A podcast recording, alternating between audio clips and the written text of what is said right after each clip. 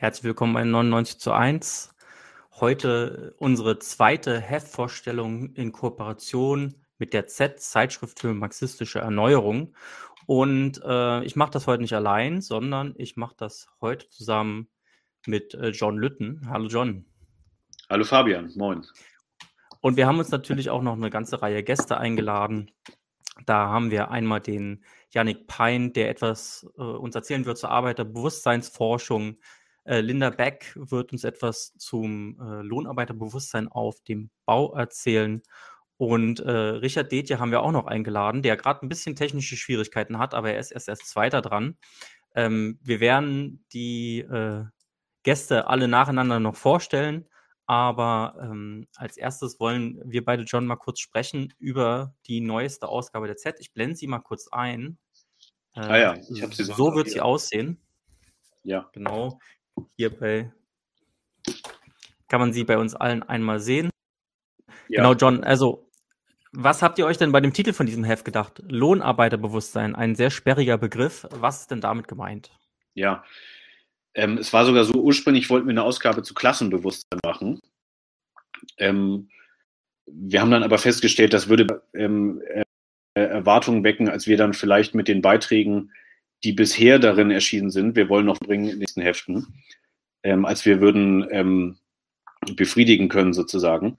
Also es geht um Einstellungs- und Orientierungsmuster empirisch untersucht von Lohnabhängigen. Der Begriff und der Titel ist natürlich ein bisschen sperrig, das ist auch ein Wortungetüm. Ähm, es ist aber auch aus der arbeitssoziologischen Forschung sozusagen ein stehender Begriff und deswegen haben wir den so übernommen. Also ich würde sagen, Klassenbewusstsein und lohnabhängigen Bewusstsein ist nicht dasselbe. Und darum haben wir uns erstmal für Letzteres entschieden. Und was für weitere Themen deckt ihr äh, in dieser Ausgabe von der Z mit ab? Also ähm, lohnabhängigen Bewusstsein ist der Schwerpunkt im Bereich, aber für die, die jetzt die Z vielleicht schon ein bisschen kennen, ähm, die wissen schon, wir haben auch immer eine Reihe anderer Rubriken äh, dauerhaft im Heft. Wir haben in dieser Ausgabe auch äh, Beiträge zu sozialen Bewegungen. Also darin ist zum Beispiel erschienen ähm, die neue Version oder die neue ähm, Erhebung sozusagen unseres Streikmonitors. Also da ähm, führen wir eine Arbeitskampfstatistik für die Bundesrepublik ähm, halbjährlich durch oder in, in, regelmäßiger Folge, nicht immer halbjährlich, mal auch mit jährlichen äh, Zusammenfassungen. Und wir haben einen Schwerpunktbeitrag von mehreren Autorinnen und Autoren ähm, zu den Sozialprotesten, also zum sogenannten heißen Herbst. Wir haben ähm, auch die Rubrik politische Trends diesmal bei, die ist nicht immer im Heft. Ähm, das hat sich diesmal ergeben, weil ja tagesaktuelle und ähm, politische Bezüge da waren. Zur Linkspartei, zu den Wahlen in Italien, ähm, aber auch zum äh, Referendum in Chile. Und dann haben wir die Rubrik, die ist regelmäßig da, Marx-Engels-Forschung.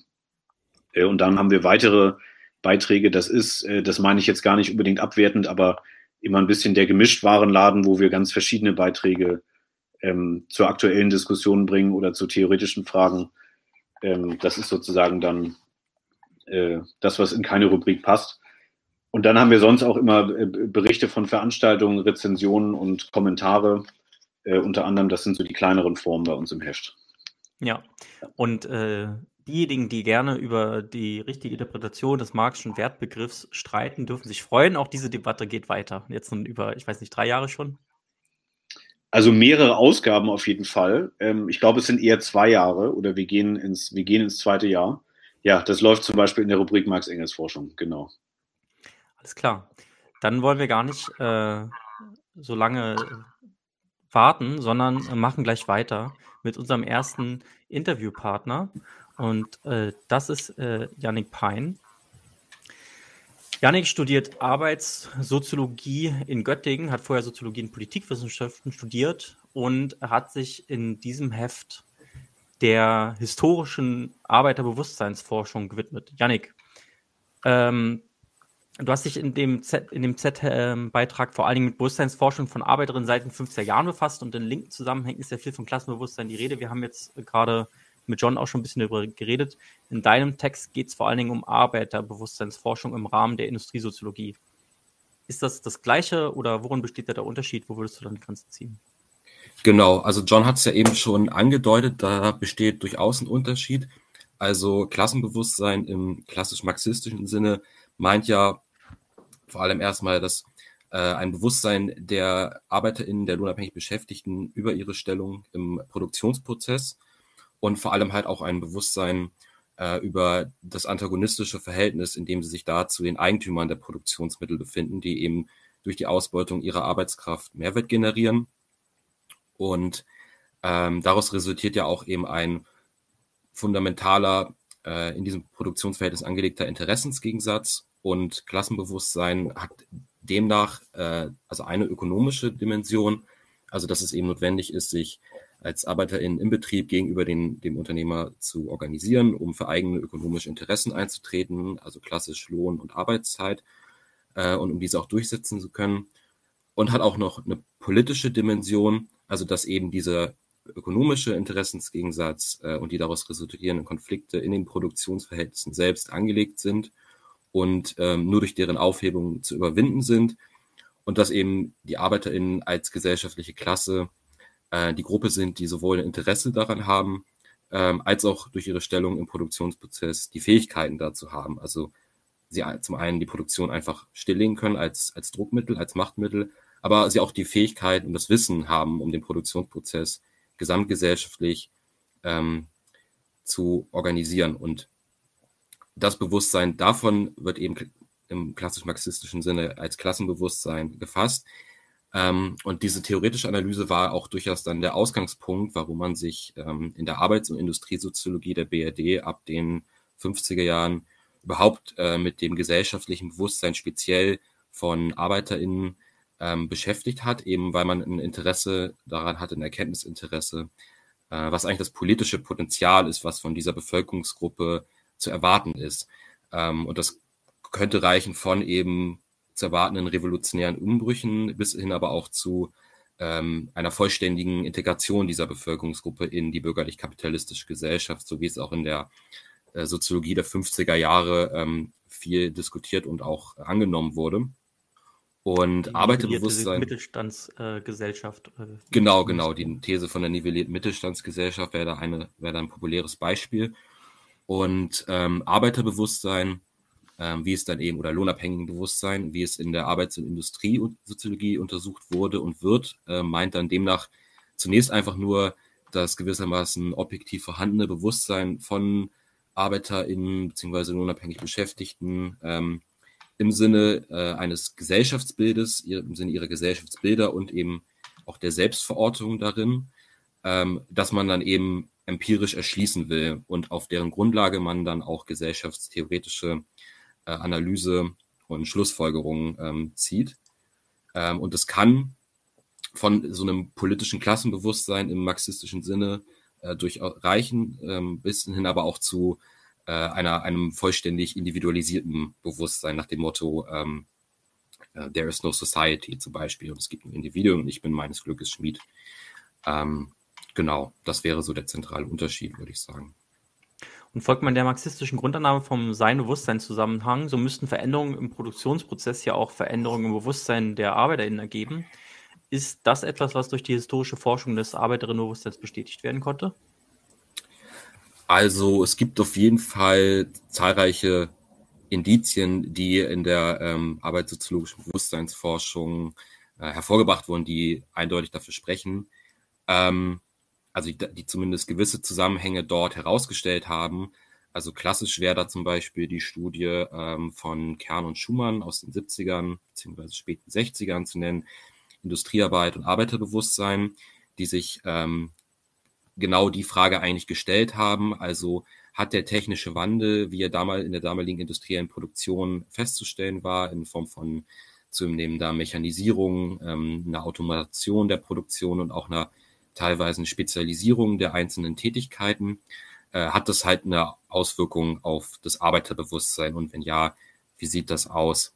Und ähm, konkret haben sie sich quasi die Frage gestellt, ähm, wie, ähm, wie sich das auf die äh, Einstellung zum, zu eben diesem technischen Wandel ähm, auswirkt und haben quasi auf Grundlage der sich eben auch der technologischen Entwicklung und der sich deshalb ausdifferenzierenden Arbeitstätigkeiten, äh, Formen des Arbeits, Arbeiterbewusstseins untersucht, äh, haben bestimmte Einstellungen der Arbeiter in, in dem Falle waren es meistens männliche, eigentlich nur ausschließlich männliche Industriearbeiter, glaube ich, ähm, Einstellungen abgefragt, ähm, die sich halt speziell auf die Arbeit und ihre Arbeitszufriedenheit fokussiert hatten und nach Arbeitsinhalt, Arbeitsbelastung, Betriebsbedingungen gegliedert waren.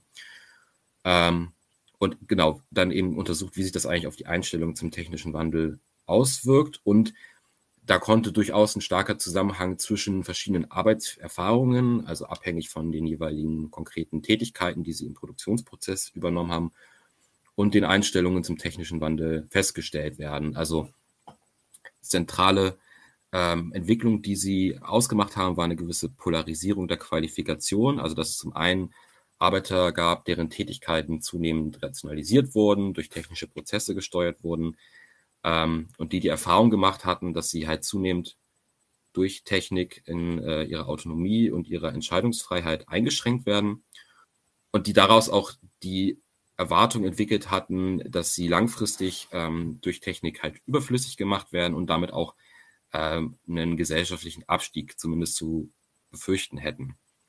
Und ab, wiederum Arbeiter, die sich eher in Leitungs- und Steuerungspositionen dieser automatisierten Arbeitsprozesse ähm, befanden, also die dann zu dem, was man heute so als klassische Facharbeiter kennt, ähm, wurden, ähm, haben den technischen Wandel eher als Fortschritt interpretiert, ähm, zumindest eine äh, verringerte körperliche Arbeitsbelastung angenommen, ähm, durch, die durch technische Wandel entsteht und auch ähm, eine gewisse Verbesserung ihrer gesellschaftlichen Stellung antizipiert, also zumindest im Verhältnis zu den äh, zu leitenden Angestellten, die damals so eine Referenzfolie waren, äh, haben aber auch gleichzeitig ähm, antizipiert, dass sich vielleicht die Verlagerung ihrer Belastung also dass ihre Ver Belastung eher hin verlagert, eher hin zu geistiger, psychischer Belastung. Ähm, aber genau, da ließen sich schon so gewisse Korrelationen auf jeden Fall zwischen ähm, konkreter Arbeitserfahrung und ähm, gesellschaftlichem Bewusstsein zu einem konkreten Thema äh, halt feststellen. Ja, du betonst aber auch, dass sich das Arbeiterbewusstsein nicht einfach aus den Produktionsverhältnissen ableiten lässt oder aus der Art der Arbeitsorganisation, sondern dass man die als vermittelt begreifen muss. Äh, hast du da vielleicht ein praktisches Beispiel, an dem du das deutlich machen könntest? Genau, also Vermittlung meint in dem Falle, ähm, dass es halt eben nicht allein aus den arbeitsweltlichen Erfahrungen heraus ähm, einfach abzuleiten wäre, sondern dass natürlich auch ähm, zahlreiche arbeitspolitische und lebensweltliche Erfahrungen, Aspekte da ähm, eine Rolle spielen können ähm, und beziehungsweise es wahrscheinlich tun. Und ähm, ganz grundsätzlich hat die arbeitssoziologische Bewusstseinsforschung halt ähm, dafür klare Indizien zumindest insofern geliefert, als dass man durch die Bank weg eigentlich immer feststellen kann, ähnliche, gleiche oder ähnliche objektive Arbeitserfahrungen werden unterschiedlich verarbeitet, unterschiedlich gedeutet. Ähm, und was oft als Erklärung dafür herangeführt wird, sind, sind zum Beispiel Erfahrungen äh, von politischer und gewerkschaftlicher Praxis.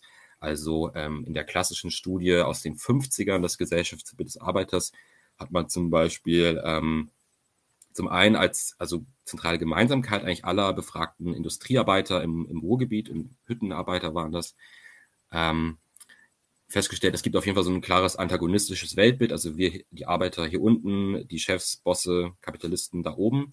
Äh, aber das konnte durchaus unterschiedlich dann verarbeitet werden. Also die einen sind damit eher konfliktbereit umgegangen und meinten, waren der Einstellung, sie müssen sich halt organisieren und ähm, das holen, was ihnen zusteht. Andere waren eher auf, auf Kompromisse ähm, orientiert und andere wiederum haben komplett, waren komplett resigniert und meinten, ähm, an, diesem, an, diesem, an dieser Hierarchie kann man ja eh nichts mehr ändern. Und ähm, dort wurde beispielsweise, ähm, wurden als Erklärungen auch durchaus die, die historischen Erfahrungen ähm, der ähm, angeführt, also historische Erfahrungen der Ruhrkämpfe, die in der Weimarer Republik stattfanden, damit auch verbunden natürlich der Einfluss ähm, kommunistischer, sozialistischer Organisationen und der entsprechenden Weltanschauung, die bei den ArbeiterInnen vermittelt hatten.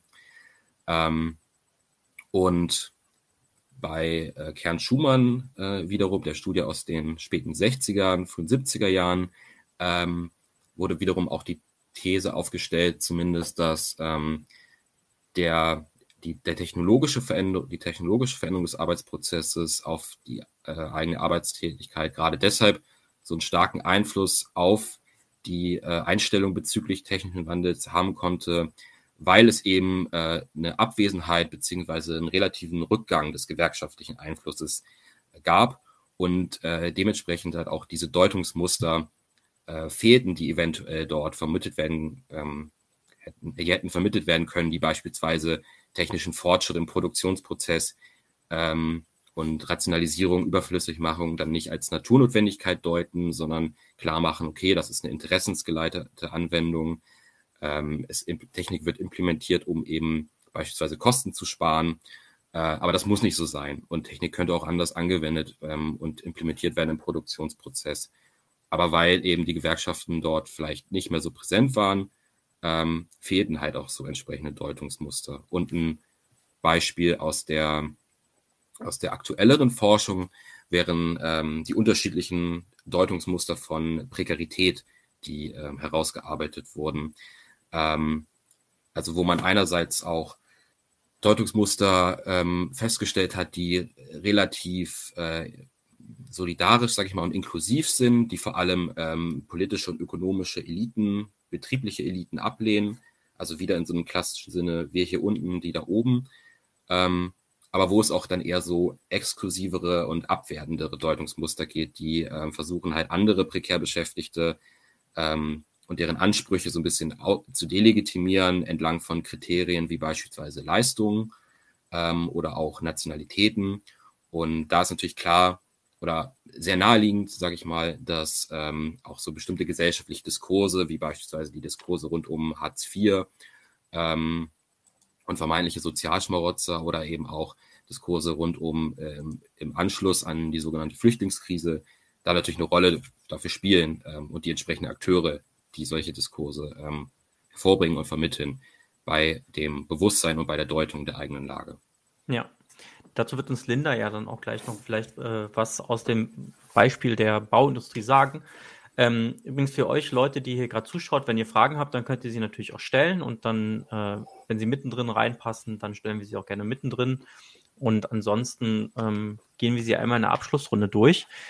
Äh, Janik, an dich die letzte Frage, die ich jetzt noch hätte. Ähm, du hast jetzt von Studien teilweise aus den 70er Jahren gesprochen. Also es scheint schon so, dass die Arbeiterbewusstseinsforschung, wie sie ursprünglich stattgefunden hat, äh, ein paar Jahrzehnte lang ein bisschen aus der Mode gekommen ist. Aber du schreibst auch gleichzeitig, es gibt inzwischen so eine Art Revitalisierungsphase der Bewusstseinsforschung. Ähm, worin besteht diese Revitalisierung und welche Chancen sind vielleicht auch für eine marxistische Perspektive auf die Arbeit der Bewusstseinsforschung damit verbunden? Ja, also die Revitalisierung besteht zum einen, beziehungsweise im Kern erstmal darin, dass man sich überhaupt wieder diesen oder ähnlichen Fragen stellt, also die Fragen nach dem Arbeiterbewusstsein, nach dem Gesellschaftsbewusstsein, nach der, danach, wie blicken Lohnabhängige eigentlich heutzutage auf die Gesellschaft, wie verorten sie sich selbst darin, was empfinden sie als gerecht, als ungerecht, wo sehen sie Gemeinsamkeiten und Unterschiede äh, untereinander. Und diese Frage ist halt Gegenstand von zahlreichen Forschungsprojekten, Konferenzen, Dissertationen etc. Ähm, wenn auch ähm, bisher noch relativ überschaubar und methodisch unterschiedlich gelagert, aber doch ähm, als eine klare Aufwärtskonjunktur auszumachen. Und der Hintergrund davon war zum einen vor allem ähm, die Erfolge halt des rechten Populismus und Mobilisierungserfolge rechter Formationen in Deutschland, wie beispielsweise durch die AfD oder halt der Pegida. Und dort ähm, wird halt in, in zahlreichen Studien zum Beispiel die Gefahr einer äh, Arbeiterbewegung von rechts diskutiert und vor allem auch ähm, der Frage nachgegangen, was eigentlich äh, Abstiegsangst und Deklassierungserfahrungen äh, für Ansatzpunkte für diese rechte Politisierung eben bieten, äh, aber auch wo Gewerkschaften ähm, eine besondere Rolle als Austragungsort oder Instanzen der kollektiven Meinungsbildung äh, zukommt. Ähm, auch andere gegenwärtige gesellschaftliche Entwicklungen ähm, werden da zum Ausgangspunkt genommen, also eine gewisse soziale Polarisierung, Digitalisierung oder auch eben andere gesellschaftliche Krisen, ähm, aber auch eben mit der Frage nach gegenläufigen Momenten und Ansatzpunkten auch einer linken, möglichen linken Politisierung, also zum einen für Gewerkschaften natürlich, aber auch für ähm, linke politische Organisationen. Ähm, und im Zuge dessen rückt dann im, im Anschluss an ähm, die Forderung, an die Forschung, die sich vor allem mit, ähm, mit rechter Politisierung äh, beschäftigten, auch eine äh, die, die Untersuchung von äh, und die Frage nach äh, Momenten von Solidarität und einer gewissen progressiv unterlegten Kollektivität mehr in den Fokus. Und äh, Deutungsmuster von Beschäftigten wurden auf dezidiert solidarische und kollektive Orientierungen hin untersucht. Ähm, genau. Und dabei wird halt eher, wird nicht ganz, wird eher Theorie, also ähm, lose äh, auf diese klassischen Studien äh, referiert. Ähm, auch weil äh, sich natürlich objektiv einiges verändert hat, also es eine andere Zusammensetzung der lohnabhängigen Klasse gibt, es gibt neue Produktions- und Betriebsstrukturen, andere politisch-organisatorische ähm, Zusammenhänge beziehungsweise Parteien und Gewerkschaften haben sich verändert und dementsprechend natürlich auch andere ähm, soziale Erfahrungs- und Vergesellschaftungszusammenhänge. Ähm, es geht natürlich immer noch um Ausbeutung, um Herrschaft im Betrieb, aber halt ähm, in veränderter Form und auch nicht mehr nur äh, unmittelbar und ausschließlich im Betrieb. Ähm, und ähm, die klassischen Fragen stellen sich damit gewissermaßen von einem neuen gesellschaftlichen Hintergrund. Und Chancen äh, für MarxistInnen ähm, sind natürlich ähm, die äh, eben auch schon genannten Ansatzpunkte ähm, von, von einem kollektiven, solidarischen Bewusstsein, von entsprechenden Orientierungen, ähm, an die man eben politisch anknüpfen kann und ähm, perspektivisch halt auch die Untersuchung dieser Anknüpfungsversuche, die Untersuchung von ähm, neuen ähm, gewerkschaftlichen Strategien ähm, und äh, die Auswirkung von entsprechenden interessenspolitischen Arbeitskampf- und Organisierungserfahrungen, ähm, beispielsweise ähm, durch immer ja, populärer werdende beteiligungsorientierte gewerkschaftliche Strategien, so unter dem Stichwort Organizing, ähm, also wie sich sowas auch vielleicht auf entsprechende Orientierungen auswirkt. Das heißt, ähm, die arbeitssoziologische Bewusstseinsforschung kann sicherlich Ansatzpunkte für die auch zu weitere Formierung eines politischen Klassenbewusstseins im, im klassisch-marxistischen Sinne, wie wir es am Anfang äh, benannt hatten, liefern. Ja, vielen Dank, Yannick. Also wenn ihr eine Frage an Yannick habt, dann könnt ihr die stellen und wir machen sie noch eine Abschlussrunde. Ich würde jetzt erstmal an John übergeben, der äh, Richard Detje interviewen wird. Jawohl. Danke dir. Ähm, wir hatten jetzt beide gerade ein bisschen Verbindungsprobleme. Ich hoffe also, ähm, du hörst mich jetzt gut und wir haben hier beide keine Netzschwierigkeiten. Das Stichwort, äh, um das es jetzt geht, ist gerade schon gefallen und es steht auch im Titel ähm, des Beitrags, Richard, den du ähm, nicht alleine verfasst hast, sondern zusammen mit deinem Kollegen Dieter Sauer. Ähm, ich stelle dich trotzdem noch mal kurz vor. Entschuldigung, ich höre leider. Du hörst mich nicht. Das ist schlecht. Vielleicht kann Fabian, der die Technik bedient, ähm, da was machen. Im Zweifel müsstest du, Richard, falls du mich doch hörst, äh, womöglich einfach die Boxen lauter machen oder es ist doch die Verbindung, die gerade Probleme macht. Hm. Ich step mal kurz rein und sag, äh, Richard, vielleicht lädst du einmal die Seite neu, also die Internetseite, auf F5 drücken. Naja, jetzt hört er mich ja gar nicht. Ich wollte gerade sagen, also wahrscheinlich hat Richard dich nicht gehört. Dann müssen wir jetzt kurz überbrücken. Hörst du uns jetzt wieder, Richard? Ja. Ja. Perfekt. Jetzt. Hörst du mich auch, Richard? Ja. Okay, prima. Dann hoffen wir, so bleibt ähm, Ich fange nochmal neu an. Also das Stichwort hatte Janik gerade schon gesagt, Solidarität. Ähm, das ist das Thema auch deines Beitrags in der aktuellen Ausgabe. Das hast du zusammengeschrieben mit Dieter Sauer. Und ähm, bevor wir jetzt anfangen, wollte ich noch ein, zwei Sätze kurz äh, zu dir verlieren, Richard. Also du bist Mitarbeiter von Wissen Transfer. Ähm, du bist auch Redaktionsmitglied bei den äh, geschätzten Kollegen von der Redaktion äh, Sozialismus, also der Zeitschrift Sozialismus, ähm, erscheint im VSA-Verlag. Du bist Vorstandsmitglied der Rosa-Luxemburg-Stiftung und du bist, ähm, dazu kommen wir jetzt, außerdem äh, aktiver forschender Sozialwissenschaftler, äh, und zwar eben in diesem Fall zusammen mit äh, Dieter Sauer. Und der Artikel, der, ich sage den Namen kurz, Arbeitssolidarität zur Aktualität kollektiver Widerstandserfahrungen. Der gibt ein paar erste Eindrücke äh, aus einem Forschungsprojekt, das ihr beide gerade durchführt. Also ist äh, ein empirischer Artikel, also gibt erste äh, erste Einblicke in das, was ihr rausgefunden habt. Kannst du vielleicht so für den Anfang mal ein, zwei Sätze kurz sagen, ähm, was das für ein Forschungsprojekt überhaupt ist? Also was untersucht ihr da? Also wir haben mit Unterstützung der Rosa-Luxemburg-Stiftung mittlerweile vier Projekte gemacht. Ähm, das sind alles qualitative Befragungsprojekte. Also wir können nichts Repräsentatives sagen, wir können nur sagen, ähm, welche Diskurse sozusagen unter den Teilnehmern da sind und wie wir sie bewerten dabei. Die sind, das sind alles Projekte, die sich in dem Fokus der Arbeitswelt bewegen. Also wir haben Betriebsräte, Vertrauensleute, Beschäftigte und so weiter befragt zu verschiedenen Punkten, angefangen zum Krisenbewusstsein, dann zu fragen, ähm, welche Rolle spielt eigentlich Politik wie ist die Einstellung zur Politik und da abhängig Beschäftigten. Wir haben zu Rechtspopulismus und ähm, wie, wird die, wie sind die veränderten Verhältnisse unter Corona-Bedingungen einzuschätzen. Ähm, also es ist mittlerweile so eine, so eine durchaus zeitdiagnostische Linie da, die von 2009, also Finanz- und Wirtschaftskrise bis jetzt reicht. Das Neue an dem Projekt woran wir jetzt gerade sitzen, ist ein Stück weit die Entstehungsbedingungen. Wir haben, wir haben die vorhergehenden Projekte eigentlich immer dahingehend geführt, welche Probleme und welche Problemsichten gibt es eigentlich. Wir haben im Prinzip Problemkumulation betrieben. Und wir haben gesagt, wenn wir jetzt ein fünftes Projekt anfangen, dann wollen wir mal was Positives sagen. Also wohin kann auch was sich entwickeln und nicht nur, wo sind die Rückschritte eigentlich oder wo sind die schwer zu bewältigenden Herausforderungen. Also insofern haben wir die Fragestellung jetzt mal umgekehrt. Wir hoffen, was Positives rauszukriegen. Was neu ist an, an diesem Projekt ist, erstens, wir machen Fallanalysen.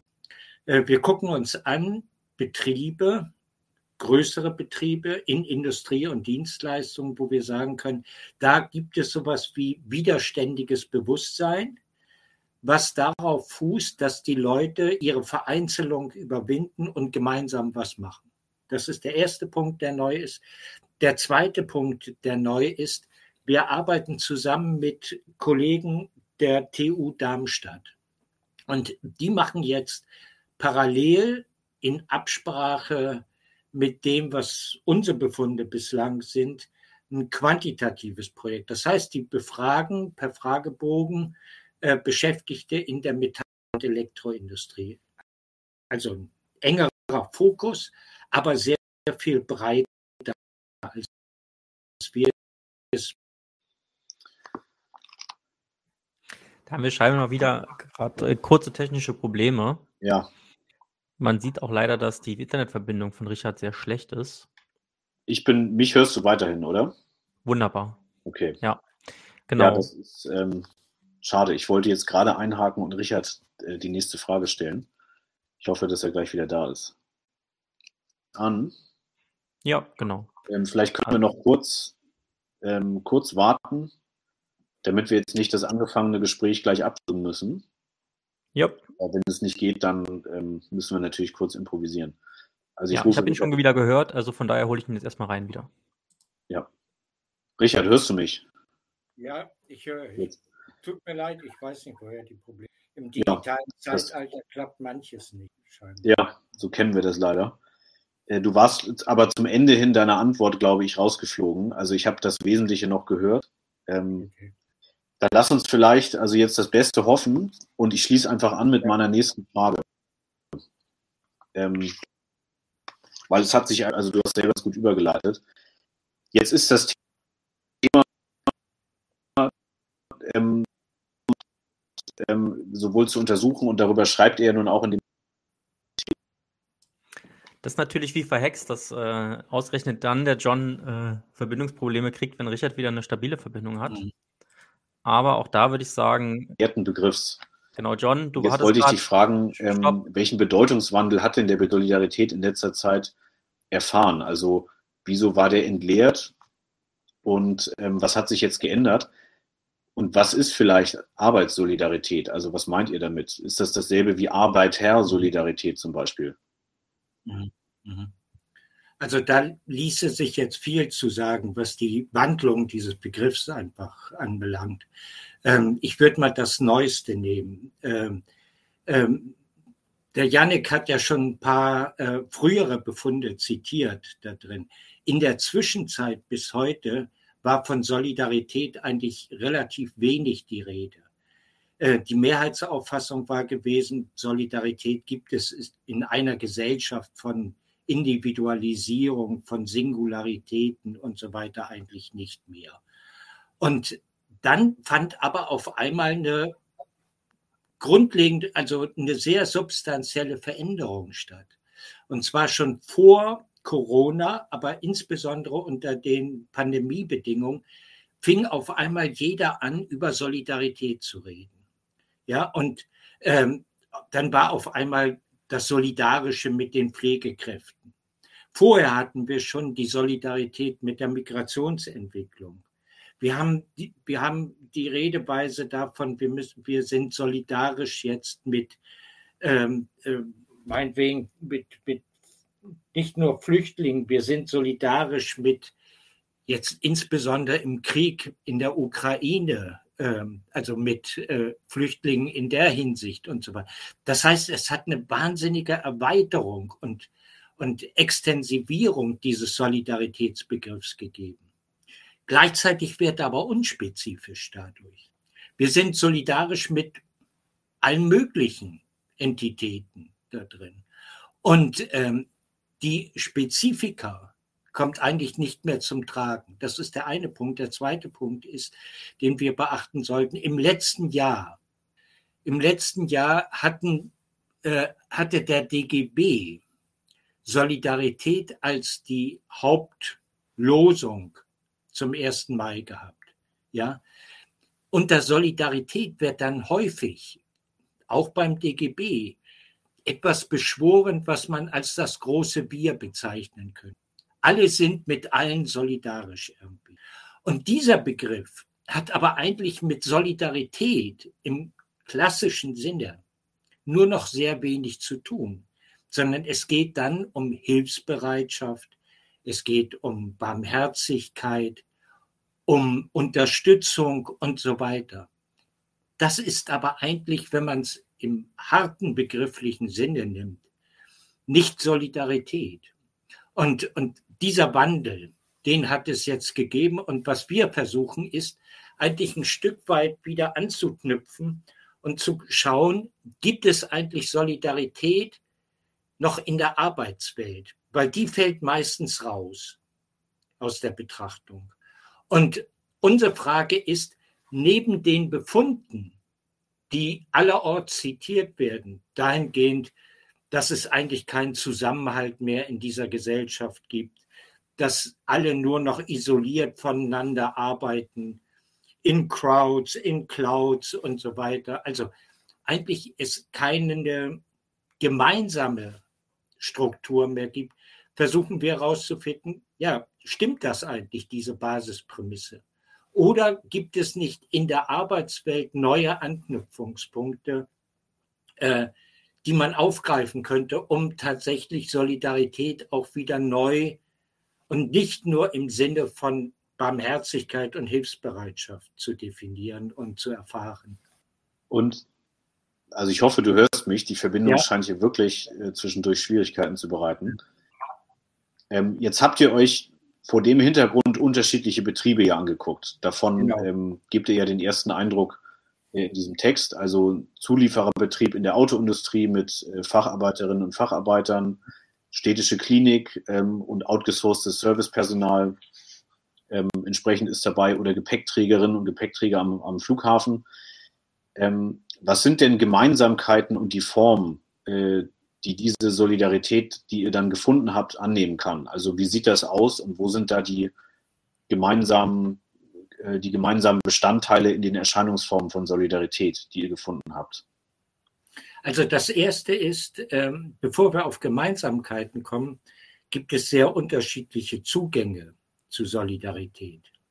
Ähm, nehmen wir mal den klassischen Fall, dann würde man sagen, Solidarität manifestiert sich darin, dass sich Beschäftigte zusammentun, ihre Vereinzelung überwinden und dann sich in der Gewerkschaft organisieren und gemeinsam für einen Tarifvertrag für Lohnforderungen und so weiter sich engagieren.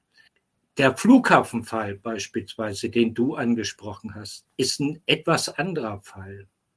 Da sind die Beschäftigten zu über 80 Prozent migrantischer Herkunft über 20 Jahre unter prekären Bedingungen beschäftigt worden. Von einem Unternehmer, der ganz harte Union-Busting-Strategien gefahren hat. Mit Erfolg. Verdi hatte keine Chance, in den Betrieb reinzukommen. Was da der ausschlaggebende Faktor war, war, dass die Leute gesagt haben, jetzt für ein paar Cent jetzt zu streiken, das war nämlich das, was sie immer gekriegt haben. Das halten wir nicht lange durch um auf akzeptable Einkommensbedingungen zu kommen. Wir können nicht jeden Monat sozusagen uns für unser, für unser Auskommen uns engagieren, Streik, in Streik gehen und so weiter. Ähm, wichtig für die Beschäftigten war, die haben gar nicht den Einstieg gemacht über die Organisation in der Gewerkschaft, sondern die haben den Einstieg in solidarische Konzepte gemacht, dadurch, dass sie durchgesetzt haben, dass ein Betriebsrat gegründet wurde. Das heißt, die Primärmacht, die sie haben, ihre Organisationsmacht, haben sie als eher schwach angesehen. Umso wichtiger war für sie institutionelle Machtressourcen, also Mitbestimmungsrechte zu erkämpfen, wo dann der Betriebsrat sich dafür einsetzen kann, dass sich ihre Lage ein Stück weit nicht als Stellvertreterpolitik, sondern mit ihnen, mit hinreichender Basisunterstützung entwickeln kann. Also ich will mit dem Beispiel nur sagen, es gibt ganz unterschiedliche Zugänge. Was vielleicht das Gemeinsame ist durch verschiedene Fälle hindurch, ist, dass alle eher, das hängt auch mit dem ganzen, mit der ganzen Epoche von Neoliberalismus zusammen, eher die Erfahrung im Hintergrund haben, dass sie schwach sind, wenig durchsetzungsstark sind. Was alle Fälle auszeichnet, ist, ist diese Erfahrung auf einmal, sie können, wenn sie zusammenstehen, wenn sie zusammen auf den Platz in, die, in, in das Werk gehen und so weiter und zusammen, sie können sowas wie Kraft erfahren. Gut, Leute, also so wie es aussieht, ähm, hat Richards Verbindung uns gerade wieder einen Strich durch die Rechnung gemacht. Es gibt hier, wie ich sehe, die erste äh, Frage, die von Nightmare Reality angesprochen wird. Die wollte ich Richard jetzt eigentlich gleich stellen.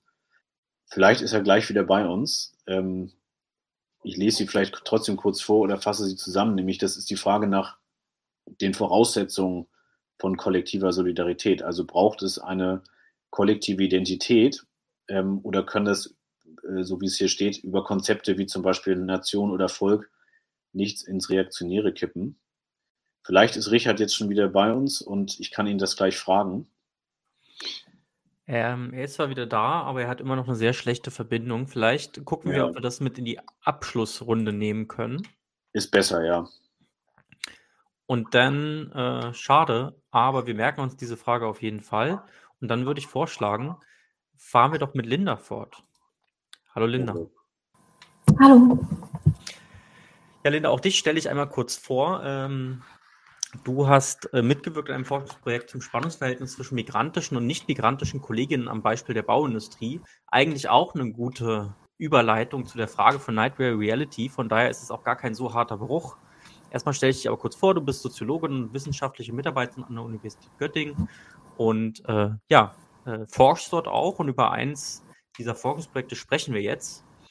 Denn ähm, dein Text in der aktuellen Set geht von der Grundlage aus, dass, wie du schreibst, einerseits geteilte Erfahrungen der Lohnabhängigkeit und gemeinsame Klasseninteressen Grundlage für kollektive Identitäten, solidarische Beziehungen und gemeinsame Strategien des Interessenhandels bilden können und andererseits im Kapitalismus arbeiten, in Konkurrenz zueinander gesetzt sind und Unterschiede in, der Arbeits-, in den Arbeits- und Lebensbedingungen zwischen verschiedenen Gruppen von Arbeitenden reproduziert werden. Du untersuchst mit dieser Fragestellung im Hinterkopf, mit diesem Widerspruch, ähm, das Bewusstsein von ähm, Menschen, die in Deutschland aufgewachsen sind, in der Bauindustrie arbeiten und was für einen Blick die auf ihre migrantischen Kolleginnen und Kollegen haben. Wie kam es zu der Auswahl dieses, also dieser Gruppe von Beschäftigten? Also warum Bauindustrie? Ja, vielleicht vorab auch noch mal ganz kurz zu dem Hintergrund oder zu dem Forschungsprojekt im Allgemeinen. Ähm, die Daten, die ich da in der Z nochmal analysiert habe und wo ich Befunde zu dargestellt habe, das sind im Prinzip äh, ja, empirische Forschungsdaten, die ich damals für meine Abschlussarbeit äh, an der Uni erhoben habe, also für meine Masterarbeit. Da hat mich auch schon das, äh, ja, die Baubranche als äh, Feld interessiert. Und ähm, genau, und da habe ich eben, ähm, wie du gesagt hast, ähm, solche Leute befragt, die in Deutschland aufgewachsen sind, verschiedene Tätigkeiten im Bereich der Bauarbeit ähm, ausgeführt haben, ähm, unter anderem dazu befragt, äh, wie sie eben auf die Migration in die Branche blicken. Ähm, genau. Dieses Thema begleitet mich quasi weiterhin jetzt auch ähm, nach meiner Masterarbeit noch. Ich äh, forsche im Prinzip in meiner Promotion äh, jetzt gerade auch aktuell weiter an dem Thema und schaue mir da die Beziehung zwischen den unterschiedlichen Beschäftigtengruppen an. Da bin ich aber quasi noch mitten äh, in der Erhebungsphase. Genau, aber das ist im Prinzip so ein bisschen die Vorarbeit zu meinem aktuellen Projekt auch. Ähm, und ja, das Baugewerbe war für mich aus mehreren Gründen interessant. Also es ist einmal eine Branche, die äh, arbeitssoziologisch sehr wenig untersucht ist bisher. Klassischerweise findet ja viel der Bewusstseinsforschung ähm, immer in größeren Industriebetrieben und so weiter statt. Und ähm, Bauarbeit ist da einfach ja äh, noch relativ wenig erforscht. Das hat mich dann einmal interessiert. Und das andere ist natürlich mit dem, äh, ja, mit dem, mit Hinblick auf meine Fragestellung ist natürlich auch das, das Baugewerbe besonders interessant, weil ja hier Migration einfach eine sehr, sehr große Rolle spielt. Ähm, also Migration in, in der Baubranche hat Tradition, die gab es schon während, während der Gastarbeiterzeiten. Äh, inzwischen ist sie aber stark geprägt äh, durch die, die Institutionen, die im Rahmen der europäischen Integration geschaffen wurden. Ne? Das ist einmal die, der freie Personenverkehr, das äh, Beschäftigten ermöglicht, äh, selbstständig oder abhängig beschäftigt äh, hier zu arbeiten. Ähm, dann gibt es aber auch noch die Dienstleistungsfreiheit, über die dann solche Sachen wie Entsendungen möglich werden. Ähm, haben der ein oder andere vielleicht schon mal von gehört, wird immer relativ viel diskutiert mit Hinblick auch auf die Baubranche. Das sind dann solche Konstellationen, wo migrantische Kollegen, die eigentlich in einem äh, ausländischen Betrieb arbeiten, für Aufträge nach Deutschland entsandt werden können und dann hier ähm, eben diese Aufträge ausführen. Und im Prinzip gilt dann, gilt dann für die das Arbeits- und Sozialrecht äh, des Herkunftslandes. Da gab es dann äh, äh, nochmal eine Entsenderichtlinie, die in den 90ern, die es dann auch ermöglicht hat, dann trotzdem nochmal so bestimmte Mindestbedingungen auch für diese Beschäftigten festzulegen, woraufhin dann zum Beispiel sowas wie Branchenmindestlöhne äh, im Bau eingeführt wurden, die jetzt aber ähm, teilweise ähm, im Bauhauptgewerbe dieses Jahr tatsächlich abgeschafft wurden.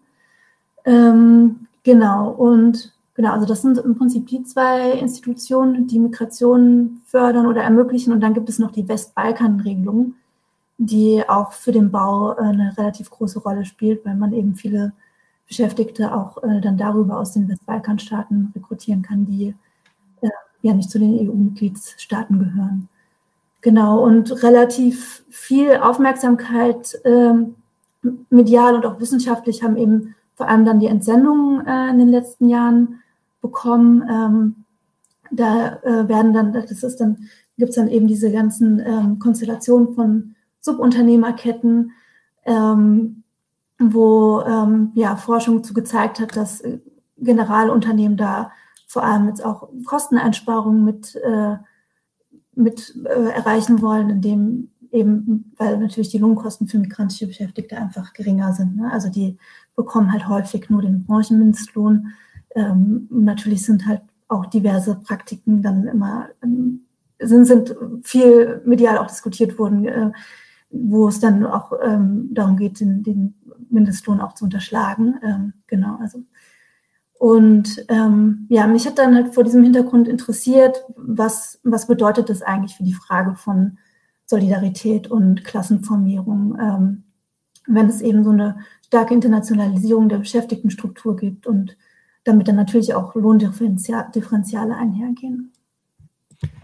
Du beschreibst, dass die deutschen Bauarbeiter die Migranten schon als die anderen wahrnehmen, die sich in Sprache und teilweise auch in den kulturellen Geflogenheiten unterscheiden. Also ein Beispiel, was mir da so im Kopf geblieben ist aus deinem Text, war äh, die Aussage, dass, äh, äh dass da sich einfach ungefragt Werkzeuge genommen werden würden, weil das bei denen halt irgendwie normal sei. In, in Anführungszeichen.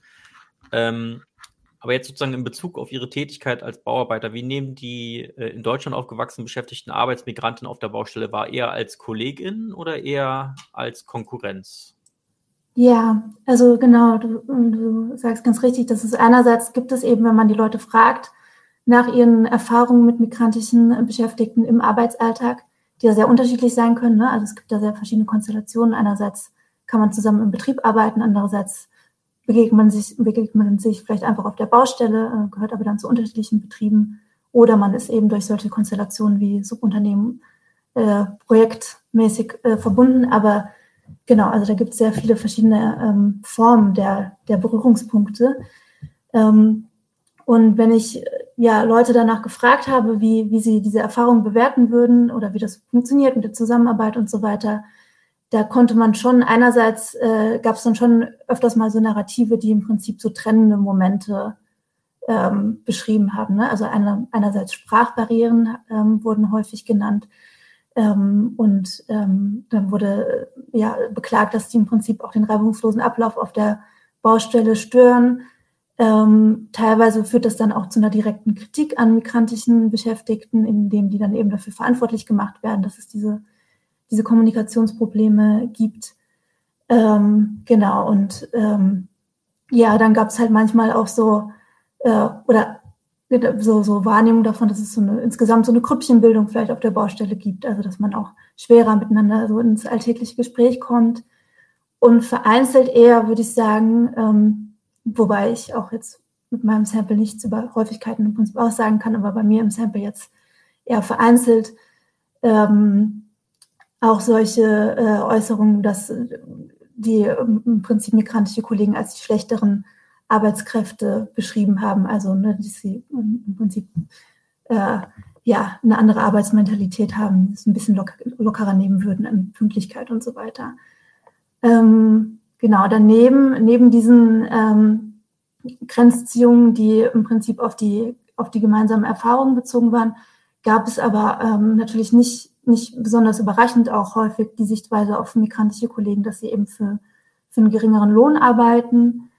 Ähm, und das führt nicht unbedingt immer zu, zu einem gesteigerten Konkurrenzempfinden. Also ähm, ich habe ja sehr viele verschiedene Tätigkeitsbereiche in meinem Sample drin gehabt und ähm, Migration in der Baubranche ist auch unterschiedlich stark verbreitet in verschiedenen Gewerken.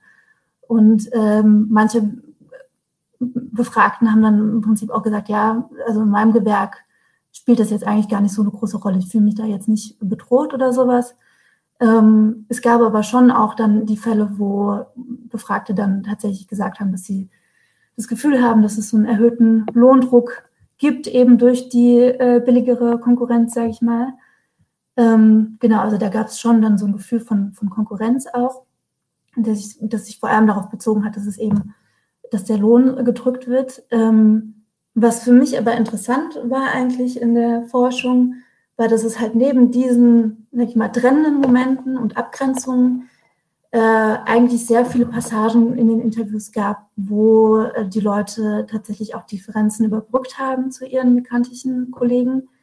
Ähm, und das da gab es unterschiedliche Narrative, die sie da äh, herangezogen haben. Aber ein, eine Sache, die ich auch sehr eindrücklich fand, war zum Beispiel so die Idee oder die Aussage, die, ähm, dass eigentlich die, ja, dass man die, die, die migrantischen Kollegen nicht für Lohndumping und Konkurrenz und so weiter verantwortlich machen kann, sondern dass, dass äh, Firmenchefs dahinter stehen, die sich äh, daran bereichern ne, und damit reich werden, dass eben, dass es äh, mit eben diesen, diesen Arbeitsbedingungen.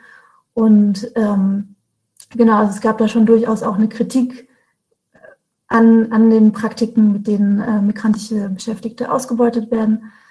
Ähm, und in dem Moment rückt dann auch die Konkurrenz so ein bisschen in den Hintergrund. Ne? Und der Klassengegensatz im Prinzip äh, rückt in den Vordergrund. Gleichzeitig gab es eigentlich relativ häufig auch viel Empathie für die Kollegen. Ähm, also es war sehr, also es, wurde häufig so erzählt, ja, wenn, wenn es jetzt bei uns auch so wäre, und wir äh, hätten keine Arbeit hier, dann, dann, würden wir auch migrieren und woanders arbeiten, äh, woanders hingehen zum Arbeiten. Also man hat sich so ein bisschen so geteilten Arbeitsmarktzwängen äh, gegenübergesetzt gesehen. Ne? Da gab es dann äh, im Prinzip so geme solche Gemeinsamkeiten. Ähm, und ja, solche universalistischen Argumentationen gab es dann auch, ähm, auch schon auch im Hinblick auf äh, Erfahrungen in der Zusammenarbeit dann nochmal ähm, in dem dann eben einige Interviewpartner auch gesagt haben, dass, dass es für sie keine Rolle spielt, wo jetzt jemand herkommt. Und ähm, dass es zum Beispiel darauf ankomme, was für eine Leistung man erbringt oder sowas. Und ja, um das vielleicht so ein bisschen zusammenfassen, zusammenzufassen, ich habe im Prinzip beides gefunden. Ne? Also einerseits solche trennenden äh, Momente, aber eben auch viele verbindende Momente.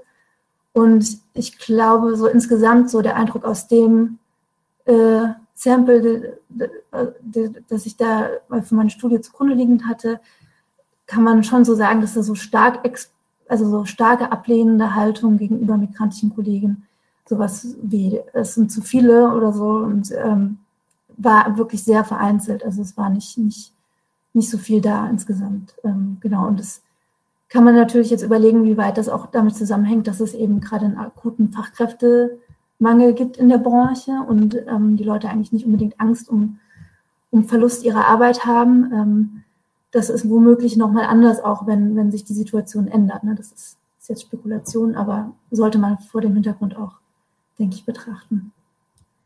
Ja, und da könnte man jetzt die Verbindung zu äh, Yannicks äh, Aufsatz ziehen, ähm, dass die Deutungen, die dann beispielsweise eine Gewerkschaft, also die IG Bau in dem Fall anbieten, könnte ja vielleicht dann auch einen Einfluss darauf hätte, welche Tendenz sich dann durchsetzt, vielleicht auch in einer Situation erhöhter Konkurrenz.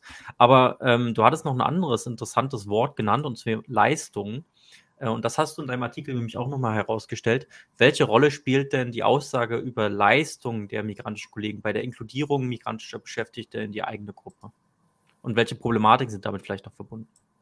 Genau, also ähm, das hatte ich eben kurz schon erwähnt. Ne? Also das ist einmal so ein bisschen den Bezug auf Leistung gab, wenn, wenn Leute darüber gesprochen haben, wie sie ihre Kollegen bewerten. Ähm, also dann gab es häufiger mal so Interviewpassagen nach dem Motto, ähm, das ist mir egal, wo jemand herkommt, äh, solange jemand im Prinzip äh, äh, sich Mühe gibt, ähm, viel arbeitet und so weiter, spielt es keine Rolle. Und dann wurden häufiger auch so Positivbeispiele von migrantischen Kollegen zitiert, äh, die dann eben sich besonders anstrengen und so weiter, um zu zeigen, dass man irgendwie kein Problem damit hat. Ähm, andererseits kann das dann auch manchmal verallgemeinert werden auf migrantische Beschäftigte, so als gesamte soziale Gruppe. Also es gibt auch solche Interviewpartner, die dann sagen, das ist äh, migrantischen Kollegen, die arbeiten ganz besonders hart und ganz besonders viel. Und ähm, genau, und die Kehrseite der ganzen Sache ist so ein bisschen natürlich, dass das jetzt im Fall von migrantischen äh, Kollegen in der Baubranche dazu führt, dass diese im Prinzip ja symbolisch inkludiert werden in die eigene Gruppe. Ähm, das steht aber so ein bisschen im Kontrast auch zu vielen Aussagen, die ich gefunden habe gegenüber zum Beispiel Geflüchteten, ähm, von denen man eher mal annimmt, dass sie äh, nicht, also die man halt häufig als Nichtleistende ähm, beschrieben hat, die ähm, im Prinzip unwürdige Empfänger sozialstaatlicher Hilfeleistungen sind und mit denen man sich in Konkurrenz gesehen hat, um eben zum Beispiel staatliche Unterstützung und so weiter. Ähm, also hier hat dann das Leistungsprinzip im Prinzip dazu geführt, dass bestimmte äh, migrantische Gruppen äh, exkludiert wurden oder ausgeschlossen wurden. Deswegen ist es mit der Leistung, denke ich, immer so ein bisschen ambivalent. Es kann einerseits ne, ähm, Solidarität stiften, zu anderen Beschäftigten. Es kann gleichzeitig aber eben auch eine Form von exklusiver Solidarität werden, ähm, indem dann eben solche Leute davon ausgeschlossen werden, von denen man annimmt, dass sie nicht, nicht genug leisten. Ja, vielen Dank, Linda. Dann wären wir jetzt an der Stelle, also ich denke, dass äh, gerade dieser Teil jetzt auch nochmal eine gute Antwort war auf die Frage von Nightmare Reality, ähm, dass es da eben auch eine, eine Möglichkeiten gibt und dass es auch darauf ankommt, wen, äh, welche Tendenz sich durchsetzt. Ich fand das äh, bei, hat man bei äh, Didier Eribon auch ganz gut rauslesen können aus diesem Rückkehr nach Reims, der ja auch betont hatte, ähm, dass es der KPF, äh, der Kommunistischen Partei Frankreichs, gelungen war, trotz des Rassismus und trotz der Homophobie der äh, ArbeiterInnen einfach die Klassenfrage in den Vordergrund zu rücken und dass äh, die, äh, die regressiven Momente im Bewusstsein dieser ArbeiterInnen einfach politisch zu neutralisieren. Ähm, wir kommen jetzt so ein bisschen in die Abschlussrunde. Richard äh, Detje hat es leider nicht in die Abschlussrunde geschafft aufgrund von Verbindungsproblemen. Das ist schade, aber ähm, auch gerade für Nightmare Reality, der seine Frage jetzt nicht beantwortet bekommen kann. Oh, doch, Richard ist auch gerade wieder da. Gucken wir mal, wie lange äh, die Verbindung gut ist. Ich hätte noch eine kleine Abschlussfrage. Und zwar, wir haben jetzt ein bisschen rausgearbeitet, dass tatsächlich Alltag, Lebenswelt im Betrieb wichtig sind für das Bewusstsein von Lohnabhängige, dass es äh, sozusagen gegenläufige Momente gibt ähm, und dass es auch so ein bisschen darauf ankommt, was es dann für Deutungsangebote gibt von zum Beispiel gewerkschaftlichen Organisationen, politischen Organisationen und so weiter und so fort.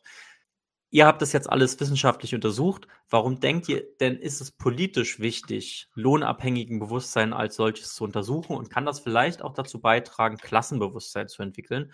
Und ich würde vorschlagen, wir fangen mit Richard an. Richard, wir hören dich leider nicht. Würdest du einmal nochmal die Seite neu aufrufen? So, jetzt hört ihr mich hoffentlich. Ja. Ja, das ist die 1000-Dollar-Frage, wenn nicht mehr noch äh, dafür geboten werden muss.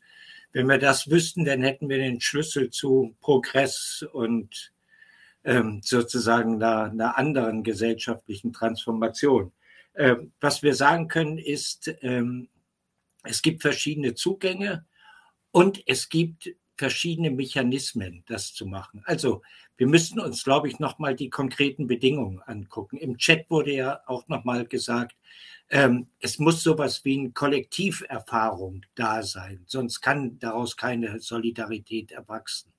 Äh, und Solidarität könnte, ich würde den Begriff dann nicht mehr benutzen, aber Kollektiverfahrung gibt es auch nach rechts hin. Also wir müssen da sehr genau schauen, was da eigentlich los ist.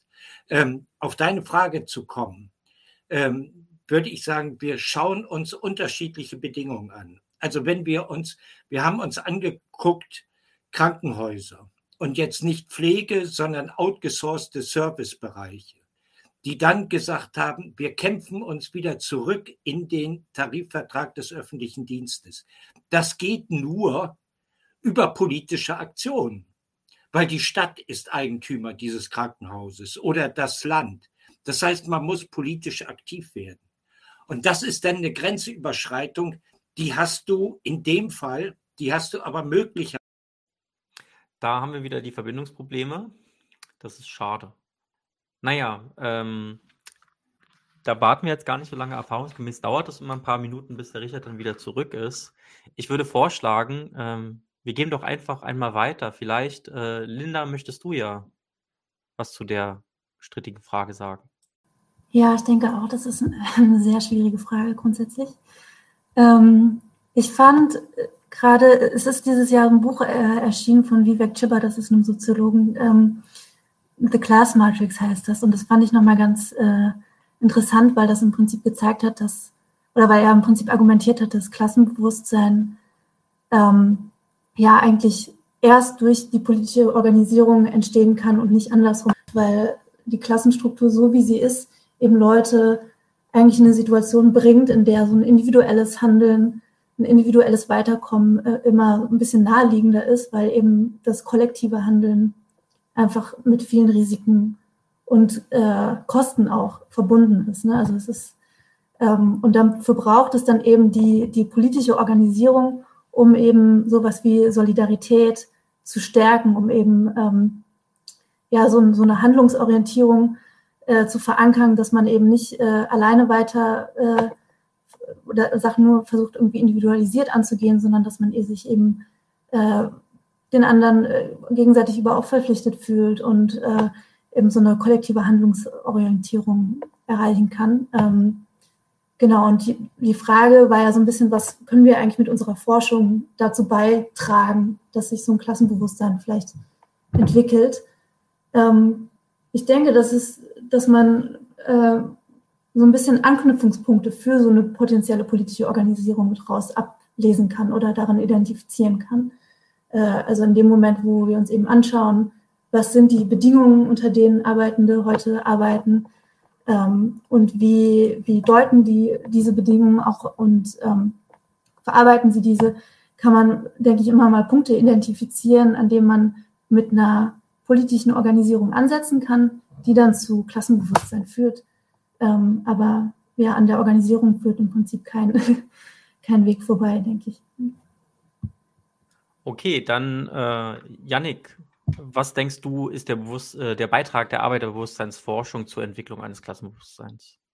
Ja, ich würde eigentlich direkt an Linda anschließen, beziehungsweise ihr zustimmen. Das hat die historische arbeitssoziologische Bewusstseinsforschung ja auch gezeigt, dass es nicht ein bestimmt, dass nicht sich ein bestimmtes Bewusstsein aus bestimmten Arbeitsbedingungen und Erfahrungen ableitet, ähm, sondern dass es unterschiedliche Deutungsmuster geben kann.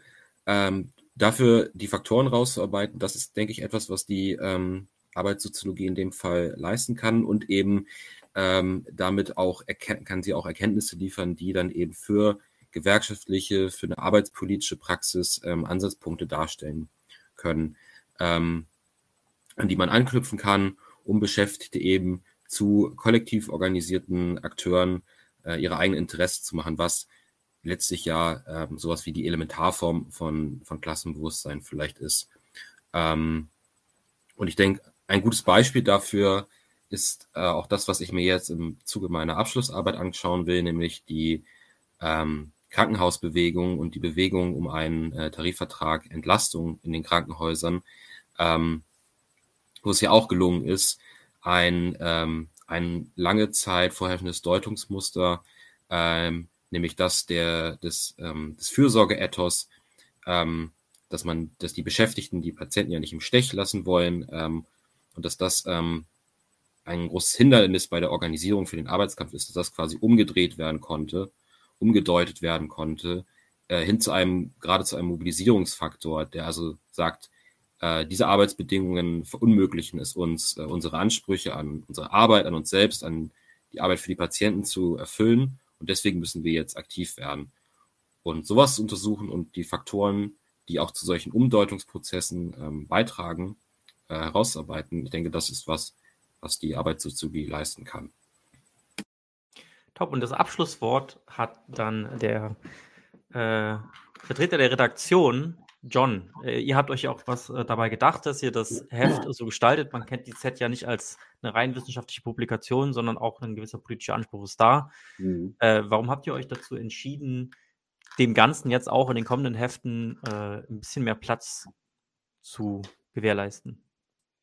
Also zum einen schlicht und ergreifend, weil ähm, das eine kanonische Frage auch der Klassenanalyse ist, um es ganz knapp zu sagen. Also wir wollen möglichst empirisch unterlegt wissen, wie wird denn eigentlich Ausbeutung und äh, Herrschaft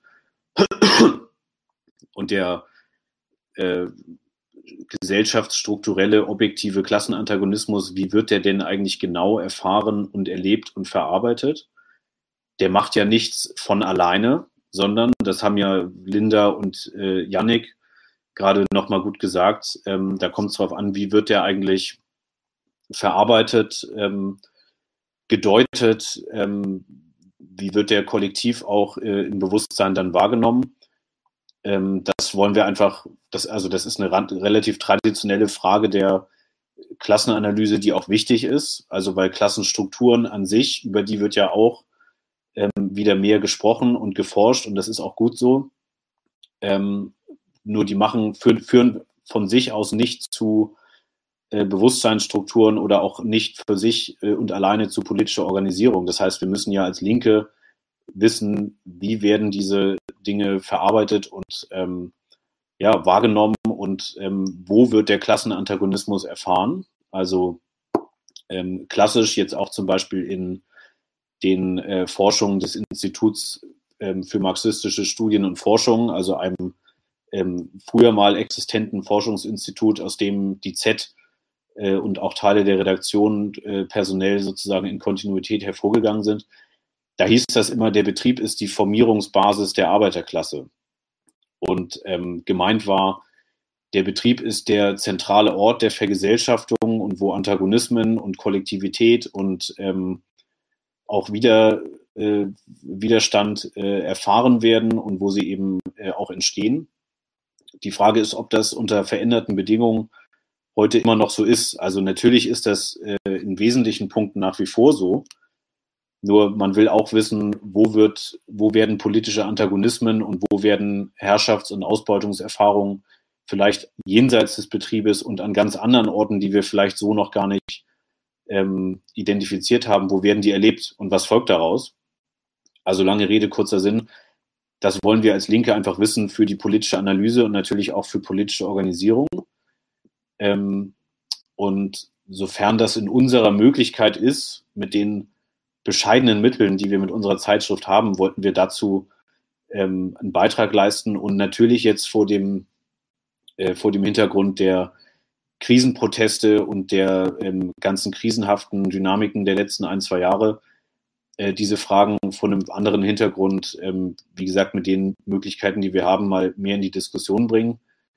Ähm, wir haben das geplant, da war von dem sogenannten heißen Herbst äh, noch nicht die Rede, aber es ist natürlich jetzt so, äh, in der gesellschaftlichen Situation, in der wir sind, stellt sich die Frage nach Bewusstsein und nach ähm, Bewusstsein als Faktor politischer Organisierung und womöglich auch ähm, von reaktionärer Verarbeitung von Krisensituationen.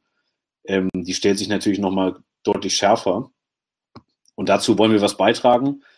Ähm, wir wollen das aber in weiteren Ausgaben noch fortführen. Also das hat schlicht und ergreifend den Hintergrund, dass es eine Reihe Anfragen gegeben hat, die wir noch nicht realisieren konnten ähm, oder wo die Leute erstmal passen mussten. Äh, und natürlich gibt es eine ganze Menge Aspekte, die wir noch vertiefen müssten oder wo man noch mehr äh, nachlegen müsste sozusagen.